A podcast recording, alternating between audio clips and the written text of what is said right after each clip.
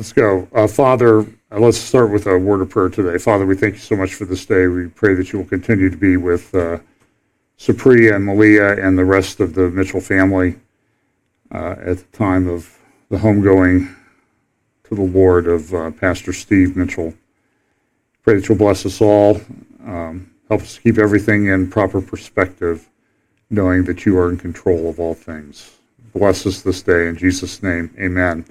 Well, I mentioned Pastor Steve Mitchell. As you know, he passed away a week ago Friday. The celebration of life service was yesterday. I would highly recommend that if you really want to understand a lot about Pastor Steve, that you go and watch the celebration of life service. It's on the uh, Fellowship Bible Chapel YouTube channel. I think you will find it uh, uplifting and interesting. I, the most interesting thing was I, I had mentioned that uh, I was impressed that uh, by a number of emails that I got from people in India and messages that he had lived in the slums of Mumbai, and I thought that was pretty interesting. But then his brother kind of shot that down and said, "Well, I don't think it was all that interesting. I you should have seen his room at home." And uh, which is what I would expect a brother to say, but uh, it was a, it was an interesting. There was a lot of things that I learned about Pastor Steve, and I think we will never know until we get to heaven exactly what the impact a particular life had. I have said for many years that one of the things that I think we will do in heaven, uh, people always seem to be interested in their genealogy here. You know, where did you come from? And I think one of the things we're going to do in heaven is we're going to spend as much time as it takes, and we'll have unlimited time to do it, tracing back through every individual that had something from the from the time of Jesus and the apostles and everybody. We're going to find out who everybody was that had something to do with us ultimately becoming a Christian. I think we will be stunned at the number of miracles along the way uh, that uh, resulted in us eventually being able to come to faith in Jesus Christ which is really the most important thing. But we talk each week, and today I'm titling this. Uh, uh, I've, I've, played around with the title. I always try to be something a little bit clever. Um, what were you expecting? I mean, what, what did you expect the end, or subtitle is, what did you think the end times were going to look like?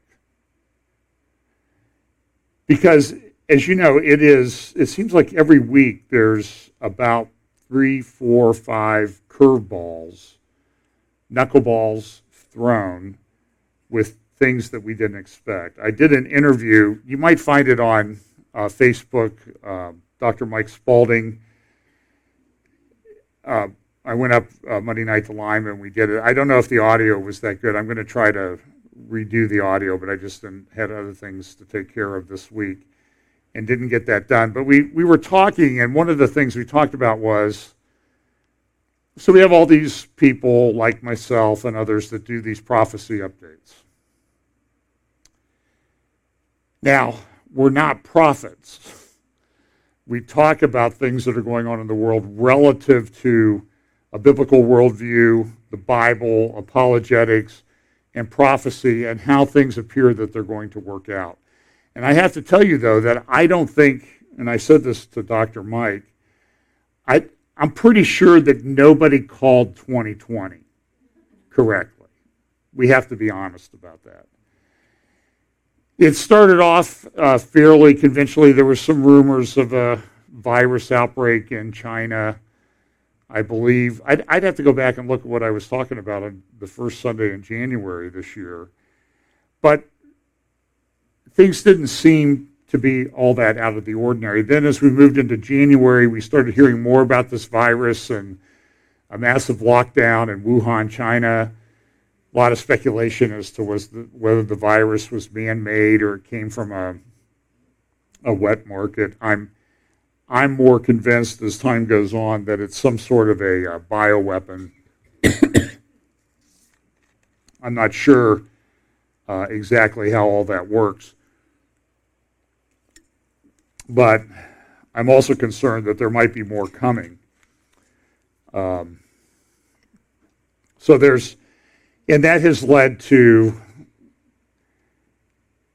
theories and speculations on all sides of this and is there, va- is there a vaccine? What is the vaccine? How will the vaccine be made? Will it be mandatory? Will it not be mandatory?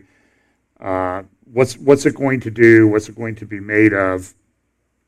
And as I've researched it uh, fairly extensively, my conclusion is I'm still sort of in a wait and see mode on exactly how this vaccine is going to be made or if it's even going to be available. For example, there were a number of news articles this week about the fact that even if they come up with a vaccine, it's going to be very, very difficult to roll it out to the public because it has to be uh, specially refrigerated, at least the major candidates for the vaccine. And how do you do that logistically? Uh, it's not an easy thing to do because the way the vaccine, at least some of the early candidates for it, are being made require a special kind of refrigeration that uh, just conventional refrigerated trucks, I do not think are equipped to handle that. So, how do you distribute it? How do you get it out? Where do you go to get it? All these things, I just think it's not going to be as easy. But it's just one of the many things that we talk about week to week here about everything that seems to be converging. Um, but clearly, as Dr. Mike and I talked the other night in Lima, I don't. Nobody really called everything in 2020. Uh, we knew there were inklings of a plan that was going to be coming out from the Trump administration. That was finally re- released at the end of January. And my personal view is look, I don't know if it's directly related or not, but ever since that thing came out, it seems like all hell is really uh, broken loose. And we live again in a disrupted world. Again, I will remind you that we put these updates up also at Remnant Truth Network uh, rtntv.org. You can go to the Google or Apple app stores for your iPhone or iPad and download a Remnant Truth Network app if you choose to do so. We're going to be doing, I think, a live um, little teaching and Q&A. Um, a few of us this week. Uh, I'm not sure who all's participating right now. Uh, it's it's uh, six days away, so I'm I'm not sure that it's on my radar yet because it seems pretty far in the future. And who knows what who knows what's going to happen in the meantime.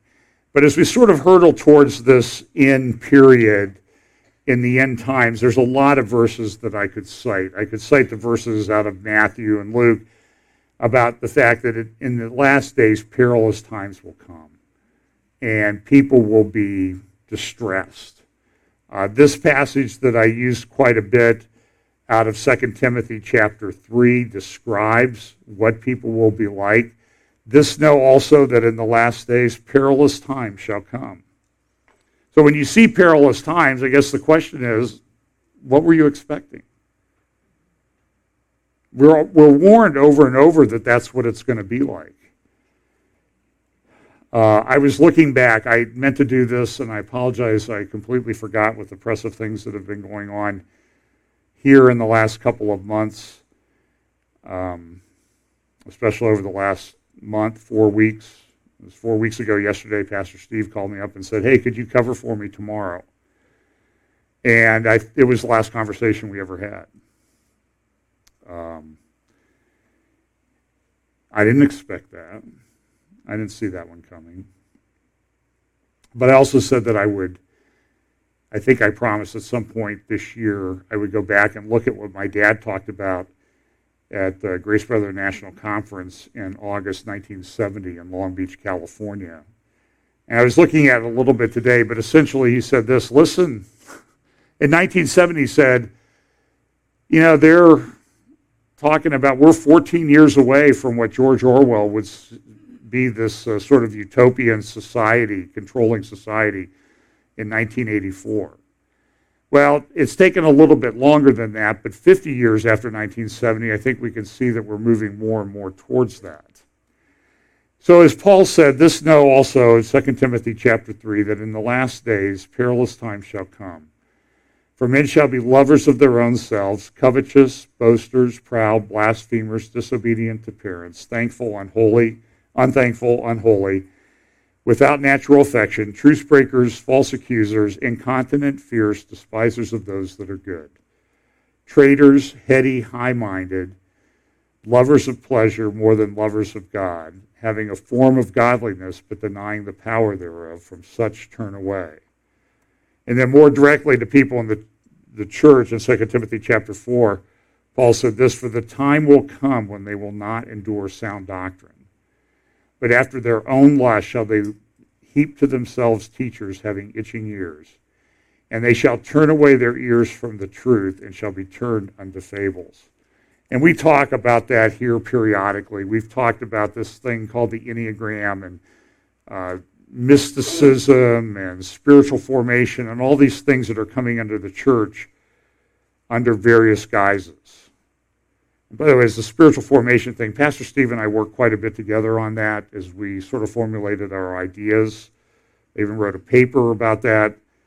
Goodness, it seems like a, um, a decade ago. That was back in late 2012. And he was one of the ones who went through that extensively with me. But it seems that every time we turn around, this like every week there's something that happens.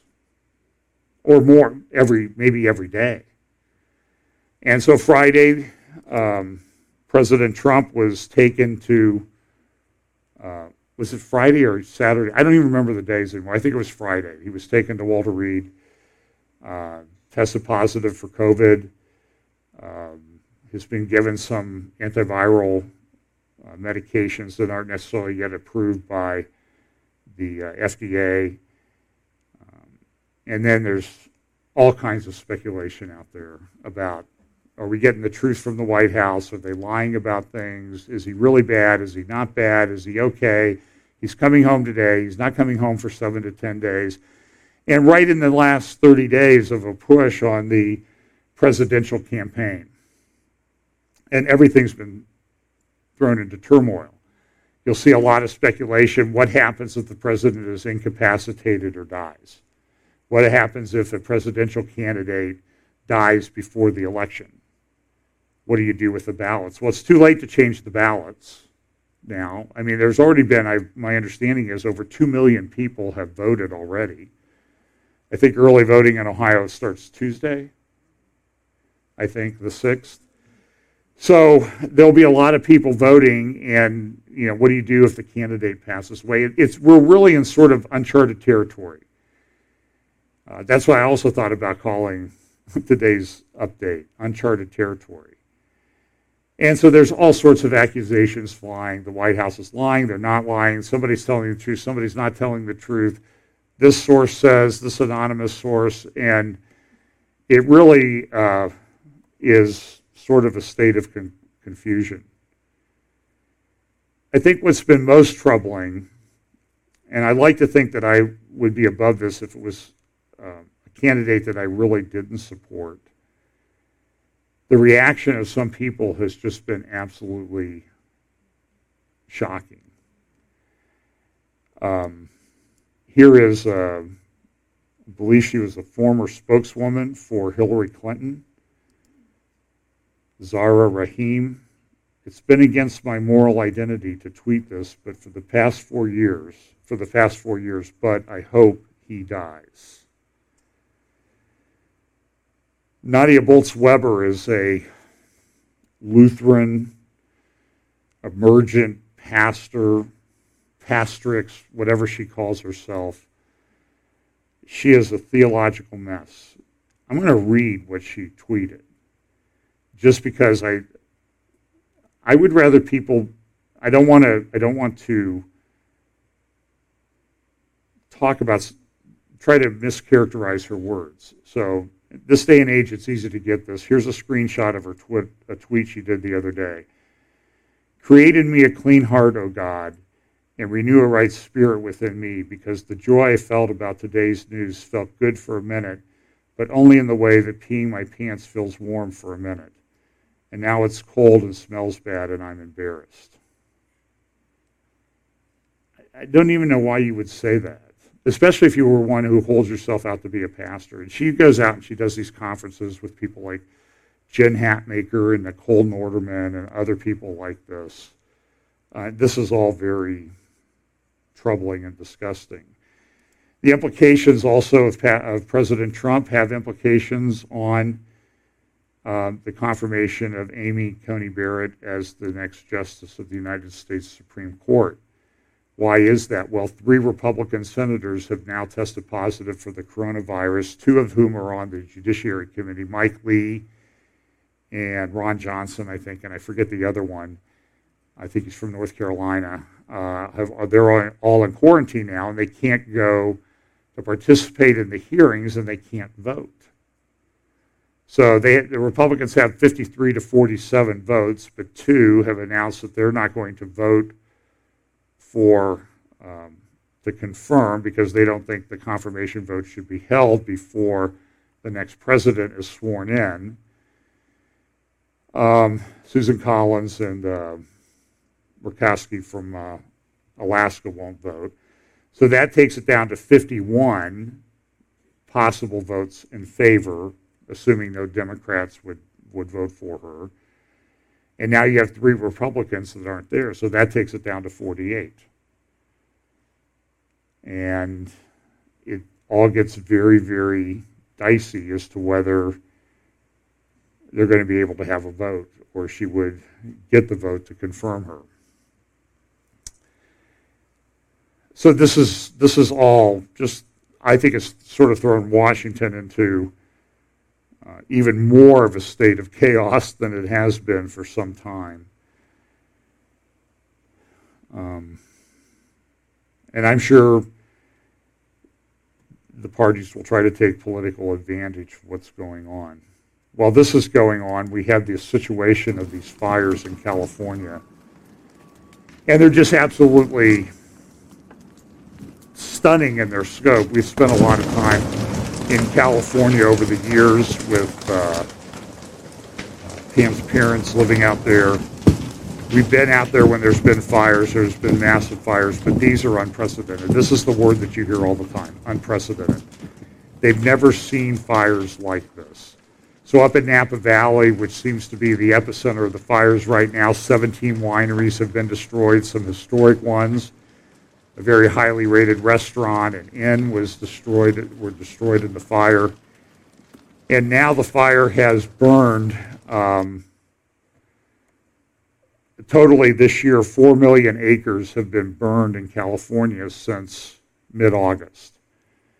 I believe the biggest the largest amount burned in any single fire season and we're not even all the way through the fire season it's still just sort of getting started uh, the biggest number ever was um, about 2 million acres. So we're almost at double that. Homes are being destroyed, lives upended. It just seems like you hear this unprecedented term all the time. This is from the front page of this morning's uh, San Francisco Chronicle states crises, California's crises converge in fires. And it just seems like everywhere you turn, there's something like this. Pam mentioned this to me yesterday. I had not seen it. Uh, there was flooding in, uh, in, in sort of around the French-Italian border in southeastern France. Um, one mayor described this as the worst flooding in living memory in that area. The news report said a number of villages suffered serious damage around the southern city of Nice. Its mayor described it as the worst flooding in living memory. Winds as high as 112 miles per hour, and areas got as much rain in 12 hours as they usually get in a year. And again, the constant thing of the term is unprecedented. Today is the opening of a new museum in the United Arab Emirates, and I mention it because, of course, with the recent peace or normalization agreement between Israel and the United Arab Emirates, there's been a lot of focus on what's going on in those emirates. Now, these are about seven separate kingdoms that have kind of joined together and they elect uh, someone to be sheikh or ruler over them. So you have Dubai, you have Abu Dhabi, and we've talked about the fact that they have this house of all faiths the, with a synagogue a church and a mosque that they're building in Abu Dhabi. The Pope has been there. He signed this big agreement between the Catholic Church and Islam. And then this is what's opening today in, I can't remember if this is in Dubai or Abu Dhabi. I think it's in uh, Dubai.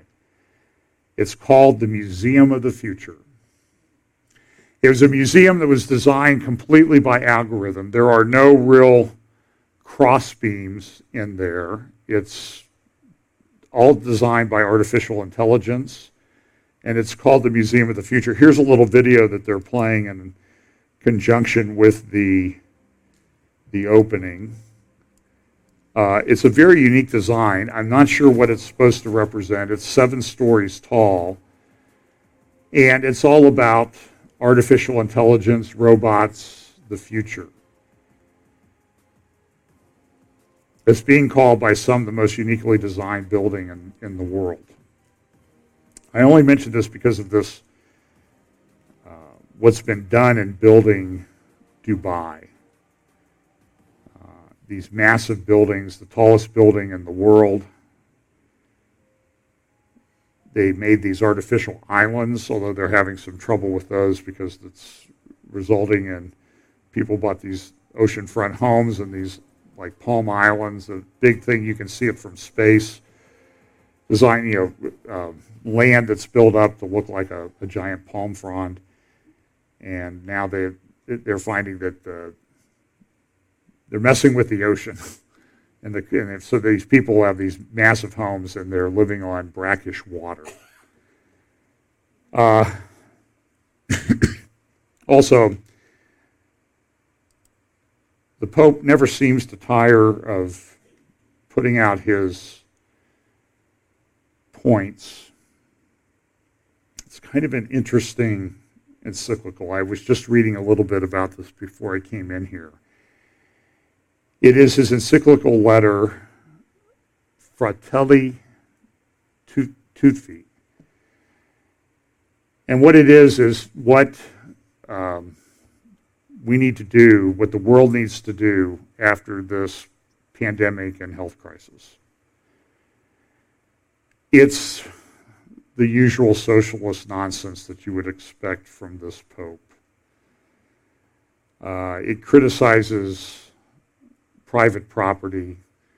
I was reading through it quickly. It's, you know, it's got like, it's, it's like 95 pages long. It has uh, something like uh, 200, um, excuse me one second.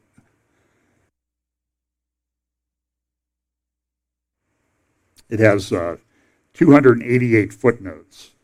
Now, when I remember doing my research papers, and when I do footnotes and, and legal briefs and that type of thing, I usually cite other sources and give them credit for the thought or where to let the judge or whoever it is know where I got that. In this case, the Pope, most of the Pope's footnotes are citations to what other writings he said, which is kind of great if you want to really make yourself feel like an authority, is just cite yourself. He said this, what once this health crisis passes, our worst response would be to plunge even more deeply into feverish, feverish consumerism and new forms of egotistic self preservation. And it's pretty clear who he's directing some of these comments at, some of the various populist and nationalistic movements that have risen up during this time. I don't think he has any criticism of the socialist Marxist movements like Antifa and Black Lives Matter. And regardless of what uh, one candidate for president says, Antifa is not just an idea. We know that Portland has had riots and demonstrations and destru- property destruction for over 100 consecutive nights. Seattle is having more of the same. I saw a video this morning of Antifa protesters trying to uh, burned down a Starbucks in Seattle. Just an idea. The, the thing that's amazing to me is the, the outright propaganda that's being engaged in. Now, for example, on the left side of the ledger, they just simply deny that anything is going on or that it's all right wing people. And this is just absolutely false. It's demonstrably false. Everybody knows it's false. I look every day at the Portland and Seattle newspapers, and I, I would be, to be honest with you, it's hard to find them talking about what's going on in their own city. We have a lack of respect for the rule of law. The McCloskeys, the couple who uh, pointed guns at people who were trespassing on their property in St. Louis. This week, the prosecutor in St. Louis, who is, I don't care if Fox News wouldn't let me say it, but she was clearly, and the New York Times reported this, the Washington Post reported this, Fox News itself reported this, that these, uh, it was uh, Soros funded entities that funded these prosecutorial campaigns. So instead of prosecuting people for trespassing, which they were clearly done, the prosecutor did what they're doing in almost all of these cases in these cities where these left wing prosecutors have been put into office. They dropped the charges. And so that'll make it difficult for the McCloskeys when they do go to trial. It would, you know, if they could show that the people were actually trespassing because they were convicted of trespassing, it would be a little easier. But now the prosecutor says, well, we're not going to prosecute her. We're going to prosecute Mrs. McCloskey, whose gun wasn't working. We reconstructed the gun to make it working so she could be prosecuted. And there's just this complete collapse in the rule of law. And certainly, I think the Pope is uh, contributing to this. For example, the, in his encyclical, in addition to this, that statement, he also says this. Um, No, no, I'm not seeing it. Well, he just, he clearly, he, he talks about getting rid of the death penalty. He talks essentially, think you could interpret it as getting rid of private property. Uh, because that's bad. He talks about, I mean, early on in his encyclical, he talks about getting rid of uh, uh, borders. And so the guy is just a complete Marxist. I don't understand why somebody doesn't. Well, I do not understand why they don't do anything about it because they're blinded to the truth. So it's um, it's all very troubling. There's also another article. This was in the Financial Times yesterday on sort of the big picture thing. This is a guy named uh, Alex Karp, chief executive of Palantir, a big data company. And it's one of the, you probably never heard of them. They've been in existence for about 17 years, and they finally just went public. Uh, when they went public, his shares in the company came out to be worth about a billion dollars. And one of the reasons they came, they went public was so that people who've been working for the company all these years and getting stock could cash out. And what they're engaged in is they're engaged in um, data. They're probably the leading data collection firm in the world. You probably never heard of them. And the guy's kind of interesting. He claims to be um, a Democrat or a, um, concerned about democracy and everything but he, what they're doing is they're working with governments and agents and other entities to get this data to them. And I keep noticing as I look at things I might want to buy, or um, sometimes it seems like I'm only thinking about it, and all of a sudden I get all these ads appearing on my Facebook feed or elsewhere. I start getting emails about what I was thinking about. Um, now, it may be like, for example, I, you know, I'm a, putt, I'm a golfer, so I have trouble putting. What seems to go along with being a golfer. And um, although last week I was on the 18th green and somebody called me and it was from England and I had to take the call and my my buddies were yelling, "Would you just putt your ball?" You know, I was way off the green. I was at least 110 feet from the hole, so I just kind of lined it up and hit it, and it went in. So I guess that's maybe the so I don't know, but but as I think about it, you know, as I go to the store and look at putters, because you always think that's the solution.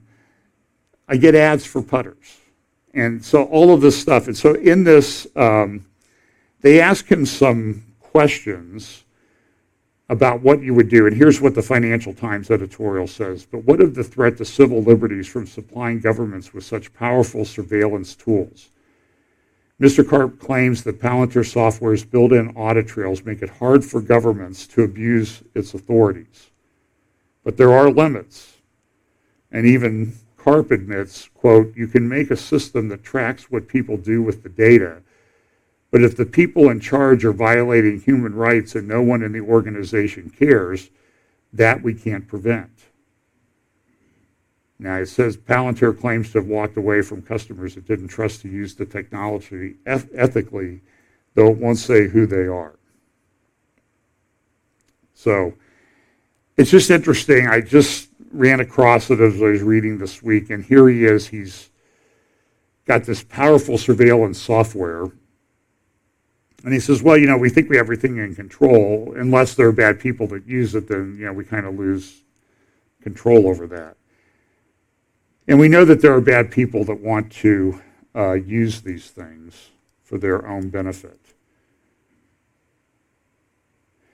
Now, I'm going to talk a little bit about the Middle East. Uh, there has been a complete breakdown by any conservative stretch of the imagination the relationship between the United States and Turkey, between a lot of countries and Turkey. Even Macron has been all over Turkey because of what they're doing, and I'll talk a little bit about this. But right now, the U.S. has a big uh, air base, Incirlik air base in Turkey. Uh, when that revolution happened four or five years ago, uh, there was, and then after that, Turkey sort of locked down the base on its own, our base, and there's at least a couple, three dozen nuclear um, missiles or bombs or devices there. And so there's been a concern, but it's been going on for five years, four or five years, and nobody's done anything about it. And it's clear that Erdogan has completely gone to this desire, publicly stated desire now to recreate the Ottoman Empire. I'll show you a little bit about that. And throughout the Middle East, especially, but not just in the Middle East, this is a, a um, website. It's a great website. You can get it at ilivemap.com.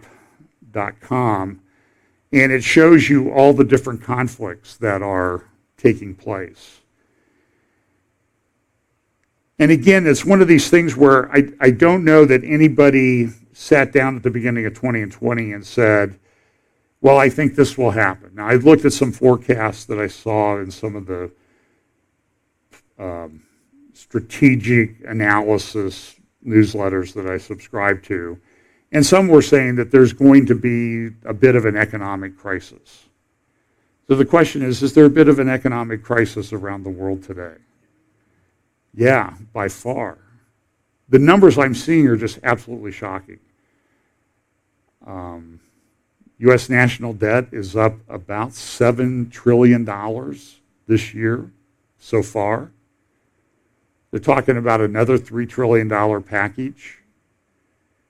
And at some point, but even but other countries in the world are also, even countries like Singapore, who you think of as being pretty stable financially, their national debt is 200% of their gross domestic product. Japan is over 200%. Other countries are the same way. China has a massive debt problem. And I saw an article in the Wall Street Journal. I don't even I didn't even have time to put it in. Talking about the demographics are not working well for the United States. And they're going to get worse because of the health crisis. Because whether you think this is real or not, people are not going to have kids like they had. And with less kids, there's less people to pay taxes. With less taxes and revenue, there are people that are on pensions and retirement and that sort of thing that need to be funded by young workers. And we're already having a lack of young workers. Now, the U.S. has usually been able to make it up because we allow a lot of immigration, legal immigration.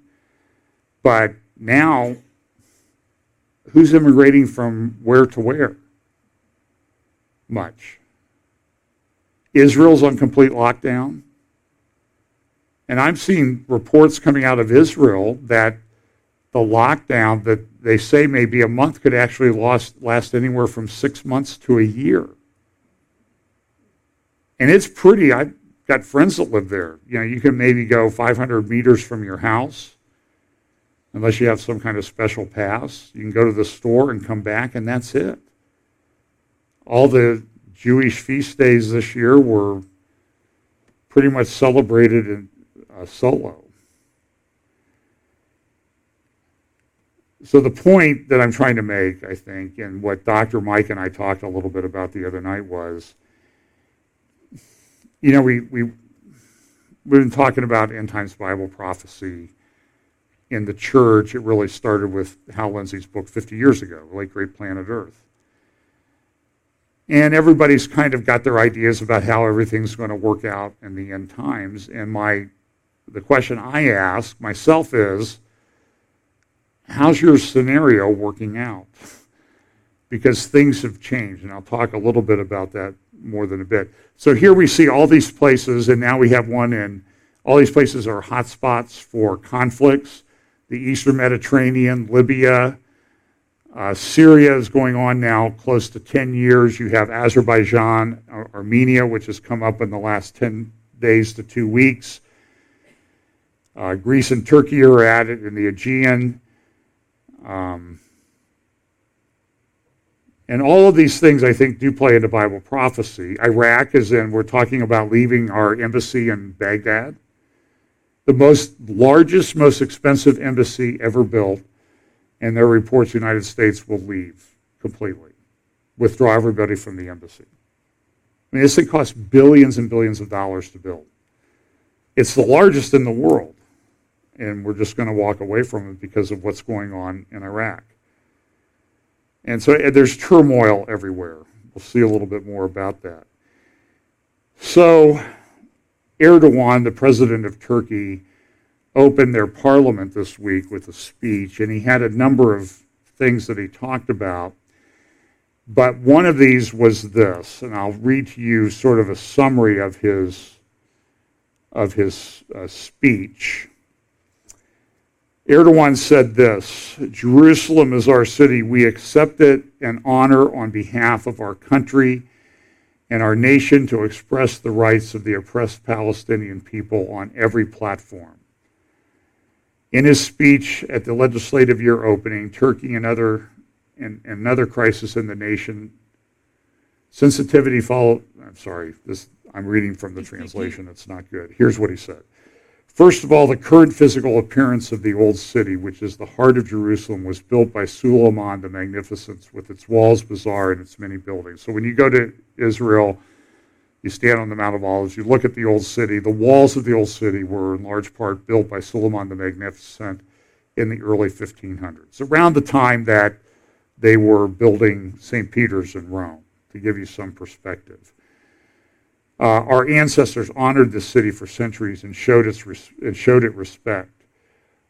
In, that ci- in this city that we had to leave in tears, it is still possible to come across the traces of the Ottoman resistance. In other words, Jerusalem is our city, a city from us. In addition, the city is home to the holy places of Christianity and Judaism. The fact that the lands of the Palestinian people, who are the inhabitants of Jerusalem and the region for thousands of years, have been occupied and their rights and laws have been violated requires us to pay close attention to this issue. We consider it an honor on behalf of our country and nation to express the rights of the oppressed Palestinian people with whom we have lived for centuries on every platform. With this understanding, we will follow both the Palestinian clause, which is the bleeding wound of the global conscience, and the Jerusalem case to the end. And that was his speech to Parliament. That, and every time he talks now, when he gives a big speech, when he did the Hagia Sophia, when they took that over and turned it from a museum into a mosque, uh, really, for much of its history, one of the most important churches in Christendom, without getting into all of the theology. In his speech, he also talked about the Eastern Mediterranean issue. We expect all countries to respect our security and peace efforts in the Mediterranean. So what you need to understand with Erdogan is if he's speaking, he's not telling you the truth. He's making it up. It's all propaganda. And he's doing this. The Turkey's in a big mess financially. So Erdogan is sort of focusing people's attentions elsewhere with big, with projects of, uh, I was going to say dam projects. They are dam projects. They're projects to build dams and other things, big mosques that are being built all over the world to further the Turkish influence. They want to be one of the most powerful nations in the world. Uh, this is from his Twitter account. He has an English version that you can follow, as well as the Turkish language, Turkey's Eastern Mediterranean policies. And uh, he's very slick. I mean, great graphics and that sort of thing. Here's a report. I'm just, this is not a. Um, I don't have any audio, so I'll kind of narrate through this. Uh, there's a guy from Azerbaijan who puts up these. I'm trying to figure out what program he uses to make these phenomenal maps. And he's talking about the. This was a video he did about a month ago about Turkey and the Eastern Mediterranean, and how and there are gas and oil deposits. You see the black areas in the Mediterranean Sea and how these are Turkey wants to get their cut. They want to get their share of that. There's also this talk about this pipeline. So when you look south of Cyprus, and Turkey has occupied the northern part of Cyprus since about 19, around 1970. Uh, there's a field here, you'll see it circled in just a second. It's called the Aphrodite gas field. It's not a huge gas field as gas fields go. It has maybe six to eight trillion cubic feet of gas and I don't know how many million barrels of oil they think that they will get from that. By the way, if you compare that to the gas field in the Black Sea that they discovered, the Aphrodite field is much, much larger. And so Turkey's claiming, well, you know, we have northern Cyprus, although nobody recognizes this. This is the purple area. So we, we really, that's in our territorial waters. And to the right of that, you can see the uh, Leviathan field from Israel, and then also the uh, Lebanese field and the Syrian field in the Mediterranean, what everybody's claiming to, and what most international law recognizes as their territorial waters. But Turkey's been trying to extend their territorial waters from the north there as far south as they can. They want to control the eastern Mediterranean. Um, so what they've done is, of course, the what they claim around Cyprus is now butting into what's uh, many believe are the territorial waters of Greece and the Aegean Sea. And you can see because of where Turkey is and because Greece controls all those islands, Greece really controls the Aegean Sea. But Turkey keeps claiming more and more of the Mediterranean. They've entered into this agreement with Libya, where they're, uh, you'll see that corridor that is there. And part of the reason for that corridor is they want to control the flow of gas from the fields of Egypt and Israel to Europe. Now, there are proposals that Israel is going to build a massive gas pipeline from their field, which you see off the coast of Israel, all the way to Cyprus and then to Greece. Turkey wants that gas to transit across Turkey so they can get their cut from the taxes, the transit taxes. But, um, and so when we talk about this and how it relates to Bible prophecy, there's a lot of speculation that this, this gas in, uh, fields that are off the coast of Israel will be somehow the hook in the jaw that brings Russia and Turkey and others down in to attack Israel. The problem with that right now is this you can see the yellow gas pipeline that's proposed. It's not really getting off the ground. It's going to take five to six years to build. It's the longest and deepest gas pipeline in the world. So it, it's an engineering, it requires a lot of very technical engineering and sophisticated construction. And right now, the price of gas, natural gas, is way down. So it's not economically viable. So I just don't see Israel starting this. Although, before I speak too quickly, you know, at the beginning of the year, everybody thought this pipeline was going to get started. It was going to be built this year. They even moved in a big platform to construct it. But then the price, guess what happened to the price of oil? Price of oil went down, price of gas went down. Our fracking industry, which is very sensitive to the price of oil, essentially shut down in the United States, and we went almost overnight from the largest oil producer in the world to, uh, you know, we had to buy our gas from abroad because most of our oil and gas was coming from fracking. So this is just it's a very fascinating thing to see how this is going to play out. But I do think it plays into Bible prophecy, but mainly from the conf- from the standpoint that everybody's fighting over this. Israel and some other countries have formed an Eastern Mediterranean group. They've excluded Turkey. Turkey doesn't like that. Turkey keeps sending its exploring ship around, and there's they've come close to conflict with Greece in the Aegean Sea because Turkey claims, of course, a lot of those islands are really Turkey's islands. So it's a real mess. And the same time, Erdogan, in his speech the other day, another speech they gave, the guy, I don't know how many speeches he gives every day, it's quite stunning. Uh, the existing terror hotbeds in Syria will either be cleaned as it has been promised to us, or we will go and do so ourselves. So he's always threatening war. He has taken mercenaries from the areas he controls in, in Syria He's taken fighters and sent them to Libya. And now he's sent at least several thousand of them to Azerbaijan to support Azerbaijan, a Muslim country, in its fight over disputed territory with Armenia. And we know what Turkey did to the Armenians back in the later days of the Ottoman Empire. There were, by many estimates, a couple million Armenians that were, uh, it was just genocide that Turkey engaged in. And so today we have this conflict between our, Azerbaijan, which is backed a lot heavily by Turkey, somewhat by Iran, over this area called Nagorno Karabakh. And this area, it's in the what they call the Lesser Caucasus Mountains. Along the border of Georgia and Russia, there's a mountain range called the Caucasus Mountains. It's, it's a massive mountain range. It makes the Rocky Mountains of the United States look tiny by comparison. Because you can see that it's almost butts up against the ocean, but these mountains are, many of them are over 18,000 feet above sea level. And so in the lesser Caucasus down here, there's an enclave that is largely Armenian ethnic, but it's sort of within the border region of Azerbaijan.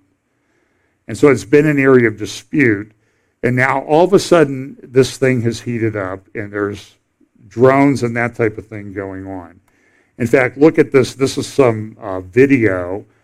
Uh, Azerbaijan has purchased Turkish and uh, Israeli drones. Some of them are what they call kamikaze drones. And they've been taking out Armenian convoys and artillery positions with these, um, with these drones. Erdogan saying Armenia is the biggest threat to peace in the region. And they want to protect their, the, this area of the world is very tribal. They want to protect the Armenians. But the fear is that there's always this fear is what's, how is this, how are these wars going to start? We know there's a number of wars prophesied in the end time. And the question is, what's the trigger? And we don't really know what the trigger is. And so the question is, is this a trigger? Because a lot of the major players that might end up in war in the end times are involved in this particular theater, at least in the periphery. I mentioned last week an extensive report from the Institute for the Study of War that talked about Russian hybrid warfare. And I was reading some other papers from uh, the Institute for the Study of War, understandingwar.org, and one of the papers said, listen, the United States is really not prepared to fight a war like China and Russia are going to fight. Because one of the key components, if not the, the most important thing in the way they're going to fight the war, is they're going to control the narrative. It's going to be a lot of disinformation. And the United States is we, you know, we're very much okay. You know, how do we take care of their missiles? How do we take care of their ships and that type of thing? And so think tanks like the Institute for the Study of War recommending the United States really needs to um, think about how it's going to act. Now, natural gas does play into this. This is the uh, Trans Anatolia pipeline that goes all the way from the Caspian Sea, which is the eastern coast of Azerbaijan, and around the city of Baku, which has a one of the biggest gas and oil reserves in the world. And that gas uh, and oil transits across Turkey. Turkey takes its cut out of the fees, and then onto Europe. And so part of the war is Turkey wants to make sure they control what happens in Azerbaijan, which is a Muslim country. And Turkey thinks, well, look, we think this is, should have been, was or should have been part of the Ottoman Empire.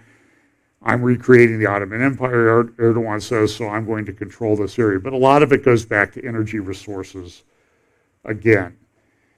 As I mentioned, that one of the things that Erdogan does, and I, I spend a lot of time talking about Erdogan because if you look at Ezekiel 38 and 39, the description of the countries that come against groups that come against Israel in the last times, the, the majority of those are historically located on the uh, in the area of modern day Turkey.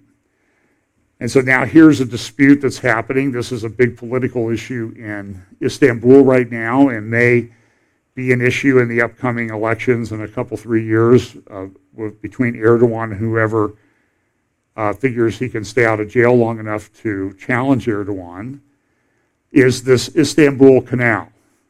And it's uh, about 28 miles long, goes from the Black Sea. It's to the east of the Bosporus, on the European side of the Bosporus. And part of it is to help control, give additional place for traffic it will be pretty much it's it's pretty much I don't think they'll need any locks or anything. It'll be pretty much a sea level canal. It'll cost billions to build, and the mayor of Istanbul, who seems to be the most um, viable candidate to, to challenge Erdogan, doesn't like this canal. And he says, why do you want to pay fees to go through the canal when you can go through the Bosporus for, for free? But the Bosporus has a tendency to get jammed up with traffic. So the point I'm trying to make is everywhere you look, there are these hotspots. There are these areas of conflict. There are these things that are going to lead, could lead to war. Russia is very interested in the Black Sea because that's how, you know, its ships and its port on the Crimean Peninsula that it took over from Ukraine, that's how they get to the Mediterranean and out into the ocean. That's the only place where they have a year round access to the oceans. Erdogan gave a speech, uh, Erdogan, uh, Prime Minister Netanyahu gave a speech to the UN this week in which he talked about the what's going on with Hezbollah and Beirut. Before I do that, though, there's been a lot of there's a lot of good articles, one at Geopolitical Futures, about the new Middle East alliance that the Trump administration has been trying to form. And again, I think this does play into Bible prophecy. I don't think this is the covenant of Daniel 9:27. We just have to. It's something we need to watch because. But what you see is Israel's really concerned about peace. And they're making peace with people that have for a long time really wanted to wipe them out. And the question is is it really a solid peace or not? I'm going to play about a five minute clip of an interview on Israel Channel 7 with the former head of the Mossad. He was head of the Mossad for many years. And I think he makes some interesting things. Uh, Israel Channel 7, the people that run it, by the way, are Christians. Uh, so they do have a Christian orientation. Uh, and they do, they do some good work. So they have this couple shows a week called Jerusalem Studio where they talk about issues in Israel and the Middle East. So here's a, a little bit of an interview with the former head of the Mossad. As we are now uh, speaking um, at the end of the uh, second decade of this uh, century, is Israel is in a better position um, security-wise than it was? Uh, what are the trends if you look ahead? Well, let's say a word about uh, what has changed. Uh, when we became independent, we had a ring of enemies around us Today, we have two peace agreements which have taken, place, which were, by the way, sought for many years by Israel, in which Mossad played a key role in the contacts that were established, the methods of the contacts that were established, and the final uh, game of bringing a peace treaty. So the south is secure, the east is secure, the north is not secure.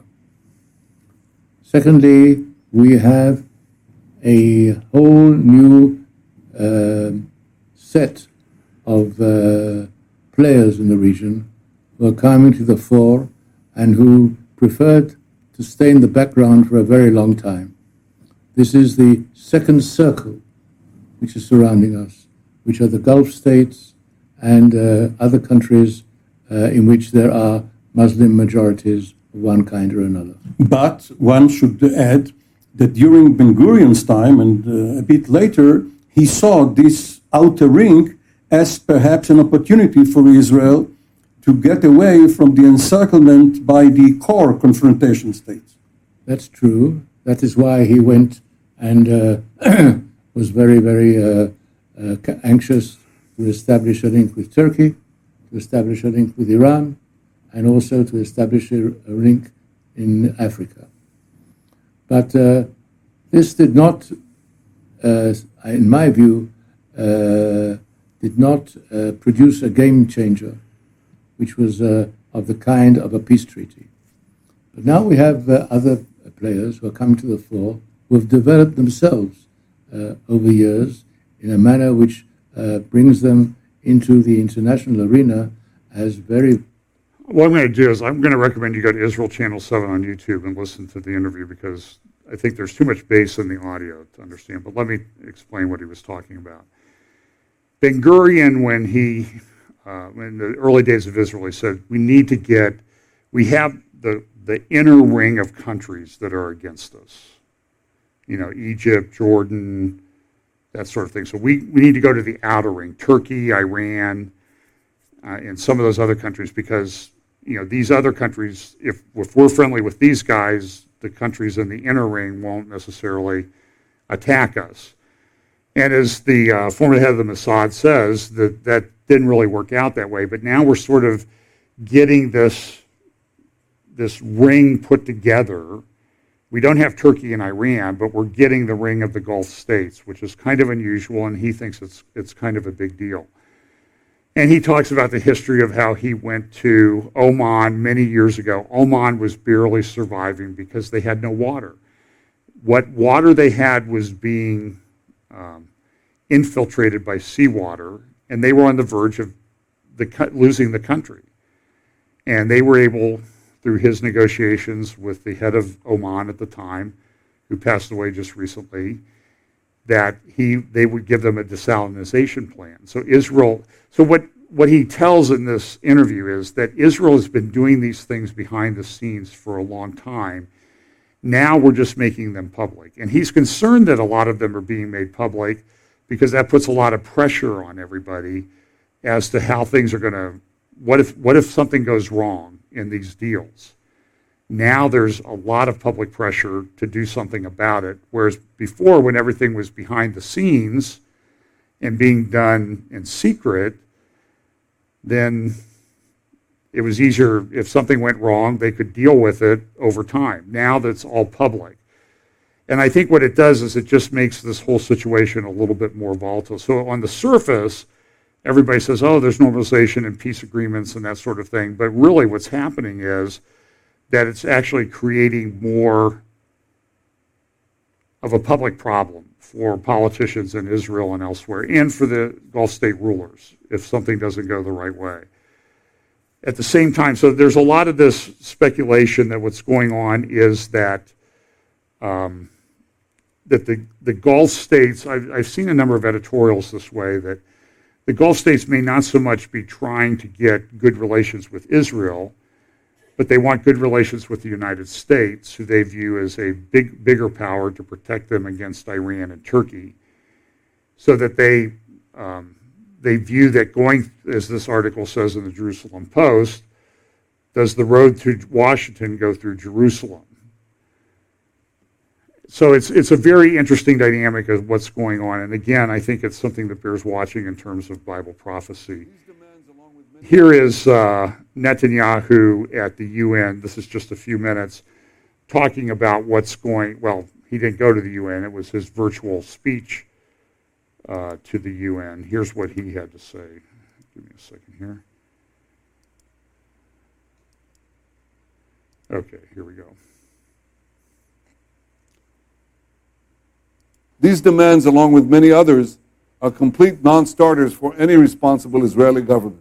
Talking Yet about for the years, Palestinians. many in the international community have tried to appease these absurd Palestinian demands. And as a result, they've wasted time to try to advance an illusion that won't happen instead of working for a realistic solution that could happen. Thankfully, President Trump chose a different path to peace, a path anchored in reality. He recognized Jerusalem as Israel's capital. He recognized Israel's sovereignty over the Golan Heights. And he put forward a realistic peace plan that recognizes Israel's right, addresses Israel's security needs, and provides the Palestinians with a dignified, realistic path forward if they make peace with Israel.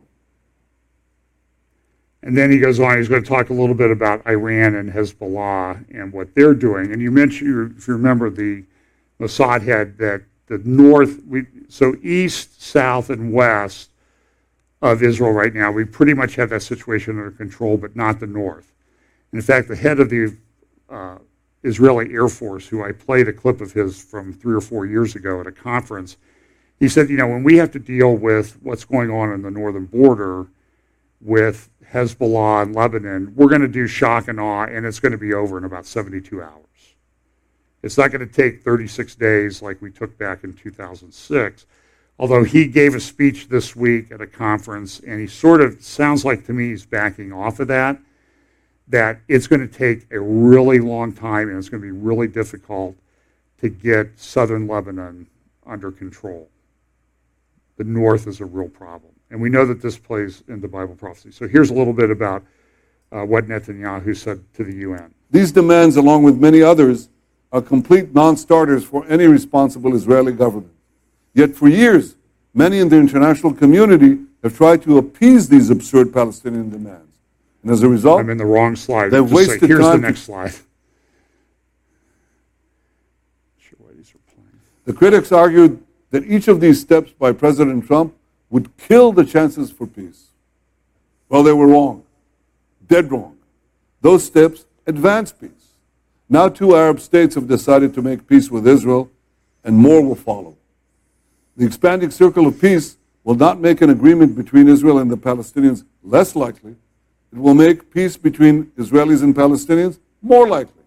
Palestinian leaders will increasingly realize that they no longer have a veto over peace and progress in our region. And hopefully, those leaders will ultimately decide to make peace with the Jewish state. And when that happens, Israel will be ready. I will be ready. And I'd be willing to negotiate on the basis of the Trump plan to end our conflict with the Palestinians once and for all. The critics argued that each of these steps by President Trump Is would going we all saw the terrible explosion at Beirut port last month. The explosion happened here. This is the Beirut port. 200 people died, thousands of people were injured, and a quarter of a million people were made homeless. Now, here's where the next explosion could take place, right here. This is the Beirut neighborhood of Janah. It's right next to the international airport. And here, Hezbollah is keeping a secret arms depot. This secret arms depot right here is adjacent, a meter away from a gas company. These are gas canisters right here. It's uh, a few meters away from a gas station. It's 50 meters away from the gas company. Here are more gas trucks. And it's embedded in civilian housing here, civilian housing here. The Jannah neighborhood residents, this is the actual coordinates. So I want to show you the entrance to Hezbollah's missile factory because that's what it is. It's right here. This is the gas company, and this is the missile explosive depot. I say to the people of Janah, you've got to act now. You've got to protest this. Because if this thing explodes, it's another tragedy. I say to the people of Lebanon, Israel means you no harm, but Iran does. Iran and Hezbollah have deliberately put you and your families in grave danger. And what you should make clear is what they have done is unacceptable. You should tell them, tear these depots down. Just a few days ago, one of these depots exploded at Ein Kana in South Lebanon. And that is why the international community must insist that Hezbollah stop using Lebanon and Lebanese civilians as human shields. And he's right. So, what the interesting response to that was well, Hezbollah immediately sent people out to the site, like, oh, well, you know, we're not doing anything here. It's just a little uh, workshop. And so, so here's a video that the Israeli Air Force put out, or the IDF put out. Uh, it's kind of interesting. I don't know if it's in English or not. So, you know, Netanyahu talks about that. And so immediately they rush out there and say, oh, this doesn't belong to uh, Hezbollah. The owners are here.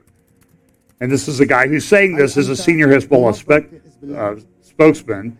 They talked to this guy, do you want, do you work for Hezbollah?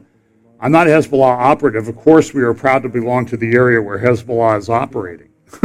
so it sort of sounds like he admits that what's going on is what's going on. And then they go and they start looking about this is the guy who runs the site that Netanyahu referred to. And then they start showing, okay, here are the things that are here in the site. There's a laser cutting machine. Well, what would that be used for? And all of these things are used for the manufacture of missiles, hydraulic cutting machine. You know, it's not just your usual workshop. This, these are highly specialized tool tools that are used in the manufacture of missiles.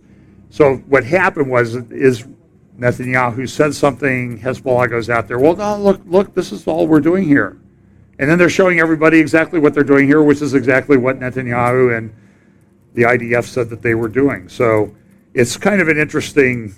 It, Seth Frantzman has a good article on today's on the Jerusalem Post website today about how Hezbollah kind of their overreaction kind of showed that well, boy, they really are doing what uh, Netanyahu said that what they were doing. So let me just make a couple more points and then we'll be out of here. Um,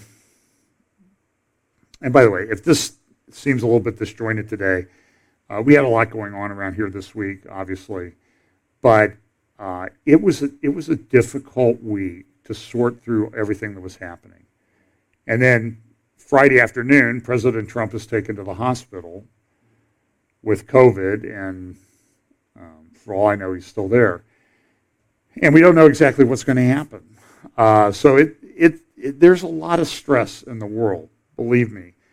Talk to people that don't study Bible prophecy, and they're like, what's going on? This, this world is very, very strange. And here's some other things. So I, you saw the pictures that I showed earlier about the Lebanese and Israeli uh, uh, maritime rights in the Mediterranean. There's a little bit of a disputed area, and the southern border of Lebanon, and the northern border of Israel, is disputed too since the 2006 war. Uh, the UN has been in there. Not sure what they're doing there, but they're they're there, getting in everybody's way. Uh, not really keeping peace, getting money, and that sort of thing. But the so what's happening, and this is kind of a big deal, is that whatever government now is coming to power in Lebanon, uh, which is about the third one this year, they want to sit down and have indirect talks with Israel about the borders, both in the maritime region and on the land. And that's kind of a that's kind of a big deal. Uh, and the United States is participating in that. Uh, here's an editorial cartoon from one of the Arab newspapers this morning. At the same time that this is going on, I think this is kind of what I would call fake stuff. These are the Palestinians getting together. Fatah and Hamas said, We're going to get together, we're going to have elections. And they've been doing this off and on for 14 years. And usually the reason that they do this, they say, We're, we're reconciling between the different factions of the Palestinians. Um, Hamas, which runs Gaza, and Fatah, which runs the other areas of the what's called the West Bank Palestinian territory. They're saying, we're going to get together, we're going to have elections and all this. And usually, when they're doing this, what you need to look behind it is how much money do they need? Because they're looking for donations so they can continue to operate what is, by most estimates, a pretty corrupt political system there. Um, but it's pretty rough right now. I think I think you know Abu Mazen, who's really who goes by the name Mahmoud Abbas these days. He, um, you know, he was Yasser Arafat's right hand man, and he's had to kind of park his fifty million dollar jet, I think, because it's he didn't have enough money for jet fuel, and that's a big deal. So that's why he's doing this, acting like we're going to have elections and we're going to get this thing all resolved. But I wouldn't put too much into it. Um, but there's a lot of this is from um, an Arabic language newspaper published in London talking about the Palestinian Palestinian uh, dialogue. They are approaching reconciliation away from Arab tutelage and care. And what does that mean? What that means is they, they're running out of money. And by most estimates, their donations from these Gulf states that are making or normalizing their relations with Israel they're not giving money to the Palestinians anymore. And the Palestinians have seen about an 85% drop in revenue. So that's kind of an interesting thing. It's, a, it's very interesting how you know, some of the things that the Trump administration and the Israeli government have been doing have really sort of undermined, not really, sort of, they've really undermined the Palestinian people and their authority. And then this is just the last thing is that um, I mentioned this earlier that even with everything going on in the world, oil prices are now dropping again, which is not good for oil industry. I talked to a client in Houston area this week, and they said, you know, it's it's a downturn in Houston because of the oil industry and the price of oil, and this has a big impact. So, just pay attention, um, regardless of your politics. Pray for the president and his wife and the others that are ill in our government right now. Uh, having a lot of people missing from our government at this time um, is just not a good thing. Um, it's, I would just say, and then prepare for the next 60 days to be pretty chaotic on a political, economic, health crisis, whatever scale. Um, I think anything that we've seen before will pale, pale by comparison. It's the economy is very bad in some areas. I was doing some talking to some real estate people this week, and commercial real estate is really unlike anything anybody's ever seen. Bankers and others, they don't know what to do. They've never seen anything like it. These office buildings are not coming back they're going to be empty. You drive down around Polaris, every building's got a for rent sign. That's what we saw back in 2008 and 2009. All I think this is already a bit worse. So look, we know the Lord will return. Uh, we should be um, very motivated to share the gospel, get other people saved, because time could be very short. Things things could change very rapidly. Not pro- prophesying that they will, but all the indications are that they are, and you need to take reasonable precautions. So let's pray. Father, we thank you for your word. Lord, we uh, remember Steve Mitchell and uh, the great life that you allowed uh, to be shared with us. Pray for his family. Pray you'll comfort them, Supriya and Malia at this time. Pray you'll watch over us here and keep us focused on the things that we need to do um, as a church. Pray for those of us around us in the world and that you will guide us all by your Holy Spirit in what appear to be a, a period of very difficult times that are coming upon us. Bless us this week in Jesus' name. Amen.